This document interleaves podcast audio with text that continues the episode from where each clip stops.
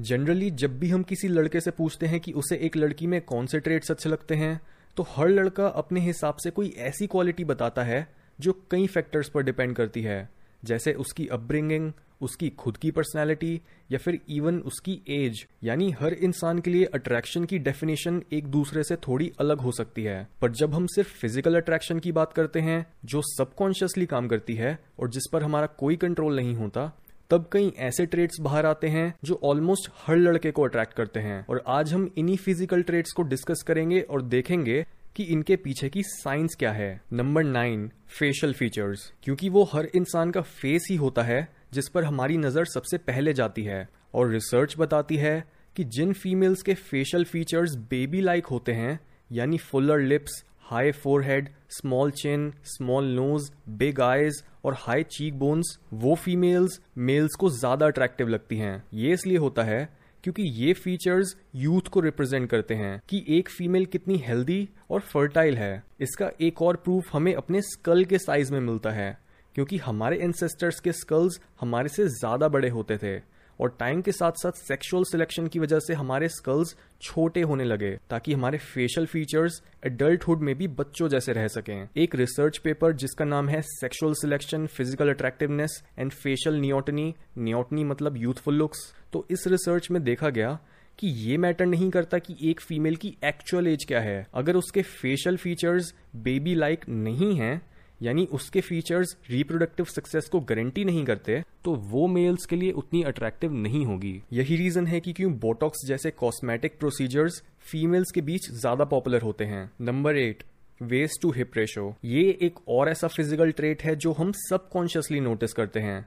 यानी वो फीमेल्स जिनके हिप स्लाइटली वाइड होते हैं और वेस्ट छोटी होती है, वो मेल्स को ज़्यादा अट्रैक्टिव लगती हैं। ये इसलिए क्योंकि ये फीचर्स इंडिकेट करते हैं कि एक फीमेल चाइल्ड बेयरिंग के लिए हेल्दी है। 2006 में हुई एक स्टडी बताती है कि फीमेल्स की ideal waist to hip ratio है सेवन इज़ टू टेन ये रेशो मेल्स को इंश्योर करती है कि उस फीमेल का एस्ट्रोजन लेवल हेल्दी है और उसे डायबिटीज़ हार्ट डिज़ीज़ या ओवेरियन कैंसर जैसे डिजीजेस होने के चांसेस भी कम हैं। जबकि जिन फीमेल्स की waist to hip ratio eight is to ten या उससे ज़्यादा होती है, उनके प्रेगनेंसी रेट्स कम होते हैं। और रिमेंबर हम यहाँ पर सिर्फ़ एक आर ग्लास फिगर की बात कर रहे हैं, यानी फैट डिस्ट्रीब्यूशन की। और ये फैक्ट हमें ले चलता है ट्रेट नंबर सेवन पे, जो कि है बॉडी मास और ये ट्रेट बताता है कि एक एवरेज अट्रैक्टिव फीमेल का ओवरऑल फैट कितना होता है। हाउएवर ये चीज़ अलग अलग कल्चर्स के लिए यूनिक हो सकती है। जैसे कई वेस्टर्न कल्चर्स ऐसी फीमेल्स को ज़्यादा अट्रैक्टिव मानते हैं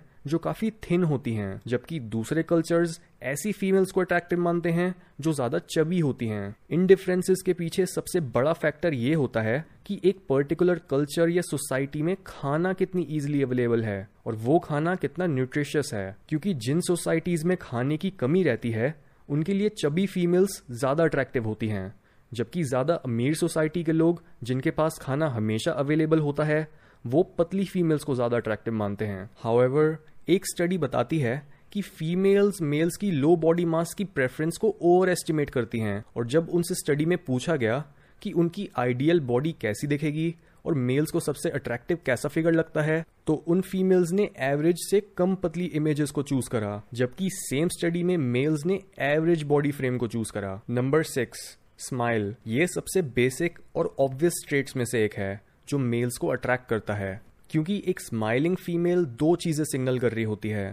पहला है इंटरेस्ट और दूसरा है लो स्ट्रेस इसका मतलब जब भी एक मेल एक फीमेल को अपनी तरफ़ स्माइल करते हुए देखता है, तब वो ये सोचता है कि वो फीमेल शायद उसमें इंटरेस्टेड है और ऊपर से स्ट्रेस कम होने की वजह से उसकी बॉडी में कॉर्टिसोल और एड्रेनलिन जैसे टॉक्सिक केमिकल्स भी कम होंगे, जिससे वो फीमेल ज़्यादा हेल्दी होगी। और हम जानते हैं कि जो भी ट्रेट एक इंसान की हेल्थ को इंडिकेट करता है, वो ट्रेट टाइम के साथ साथ हमें खुद ब खुद अट्रैक्टिव लगने लगता है। Number five healthy long hair इस ट्रेट के ऊपर काफ़ी सारी स्टडीज़ हैं, जो बार बार इसी कंक्लूजन पर आती हैं कि मेल्स लंबे बालों वाली फीमेल्स को ज़्यादा अट्रैक्टिव मानते हैं, बजाय छोटे बालों वाली फीमेल्स के। एवोल्यूशनरी साइकोलॉजी बताती है कि ऐसा इसलिए होता है क्योंकि खाने की कमी या फिर एक बॉडी में मिनरल्स और वाइटामिन की कमी की वजह से उसके बाल टूटने लगते हैं, जिससे उसके बाल लंबे और डेंस होने के बजाय पतले और छोटे रह जाते हैं। यहाँ तक कि the handbook of evolutionary psychology में भी बताया गया है कि एक इंसान के बाल हमें सबकॉन्शियसली ये सिग्नल करते हैं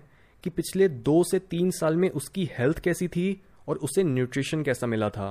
Number four, red colour. ये पॉइंट एक ऐसी मिस्ट्री की तरफ़ इशारा करता है जो हमें ये सोचने पर मजबूर करती है कि इतने सारे कलर्स में से सिर्फ़ रेड कलर ही क्यों हमारी अटेंशन ग्रैप करने में इतना अच्छा है? इवन अफ्रीका से लिए गए आर्कियोलॉजिकल रिकॉर्ड्स भी दिखाते हैं कि लड़कियाँ तो रेड कलर अपनी सुंदरता बढ़ाने के लिए और अपने फीचर्स को हाईलाइट करने के लिए काफ़ी लंबे समय से यूज़ करती आ रही हैं। इवन आज भी अफ्रीकन वेमेन से लेकर इंडियन वेमेन वेडिंग रिचुअल्स में अपने आप को रेड कलर से सजाती हैं, क्योंकि रेड कलर फर्टिलिटी को सिंबलाइज करता है। ये इसलिए क्योंकि ओव्यूलेशन के टाइम जब फीमेल्स की फर्टिलिटी पीक पर होती है तब उनकी बॉडी के सर्टेन हिस्सों में ब्लड फ्लो बढ़ जाता है और उनके फीचर्स ज़्यादा रेडिश लगने लगते हैं। यही रीजन है कि क्यों रेड को एक काफ़ी पॉजिटिव कलर माना जाता है, जो हमें लव पैशन और रोमांस की याद दिलाता है। और तभी फीमेल्स इंस्टिंक्टिवली ये बात जानती हैं कि जब वो रेड लिपस्टिक लगाती हैं, अपने चीक्स को रेड करती हैं या फिर रेड कपड़े पहनती हैं तो मेल्स का उन पर ध्यान ज़्यादा जाता है। Number three big breasts and birds evolutionary psychology में इन्हें सेक्सुअल ऑर्नामेंट्स बोलते हैं। और ऐसे बायोलॉजिकल ऑर्नामेंट्स काफ़ी सारी स्पीशीज में देखने को मिलते हैं। पर ह्यूमंस में ये ऑर्नामेंट्स एक हेल्दी तरह के फैट की स्टोरेज को सिग्नल करते हैं, जिसे बोलते हैं गाइनोइड फैट या फिर रिप्रोडक्टिव फैट यानी वो फैट जो एक फीमेल को अपने बच्चे को नरिश करने में मदद करता है। क्योंकि ये fat polyunsaturated fatty acid से बनता है, जो फीटस की डेवलपमेंट में बहुत ज़रूरी होता है। प्यूबर्टी के समय एस्ट्रोजन के बढ़ने के साथ साथ ये सेक्सुअल ऑर्नामेंट्स भी डेवलप होने लगते हैं, ताकि एक फीमेल की बॉडी इवेंचुअली ये एडवर्टाइज कर सके कि वो फर्टाइल है और एक हेल्दी ऑफ़ को जन्म देने के केपेबल है। Number two high paced voice क्योंकि हमारी आवाज़ कितनी हल्की या भारी है, ये हमारे हॉर्मोन्स पर डिपेंड करता है। हल्की आवाज़ जिसमें पिच हाई होती है, वो फेमिनिटी को दर्शाती है, और एक भारी आवाज़ जिसकी पिच लो होती है, वो मैस्कुलिनिटी को दर्शाती है। ये इसलिए क्योंकि एस्ट्रोजन और टेस्ट्रोस्ट्रोन सीधा सीधा हमारी वॉइस को अफेक्ट करते हैं। यही रीजन है कि क्यों जिन लड़कियों की आवाज़ भारी होती है, उनके टेस्ट हमेशा उनका टेस्टोस्ट्रोन बड़ा हुआ दिखाते हैं। और जिन फीमेल्स को टेस्टोस्ट्रोन का इंजेक्शन दिया जाता है, उनकी आवाज़ भी सडनली ज़्यादा मैनली हो जाती है। इसी वजह से लड़कों को वही लड़कियाँ ज़्यादा अट्रैक्टिव लगती हैं, जिनकी हाई पिच्ड वॉइस होती है, क्योंकि उनका ये ट्रेट उनके हार्मोनल सिस्टम की हेल्थ को रिप्रेजेंट करता है। नंबर वन फेशियल सिमेट्री मतलब फेस की दोनों साइड्स एक दूसरे के जैसी हैं, और उनकी शेप साइज़ या कॉम्प्लेक्शन में ज़्यादा डिफरेंसेस नहीं हैं। ये फ़िज़िकल ट्रेट एक फीमेल के बारे में दो क्वालिटी सिग्नल करता है, यानी हेल्थ और एवरेजनेस हेल्थ के कंटेक्स में फेशियल सिमेट्री इंडिकेट करती है कि एक फीमेल को बड़े होते हुए जेनेटिक और एनवायरमेंटल डिस्टरबेंस को कितना कम एक्सपीरियंस करना पड़ा था। क्योंकि बड़े होते हुए फेशियल सिमेट्री को मेंटेन करे रखना एक बहुत मुश्किल टास्क होता है। जस्ट बिकॉज़ हमारी बॉडी को करोड़ों और अरबों सेल्स चाहिए होते हैं एक पैरेलल स्ट्रक्चर को मेंटेन करने के लिए।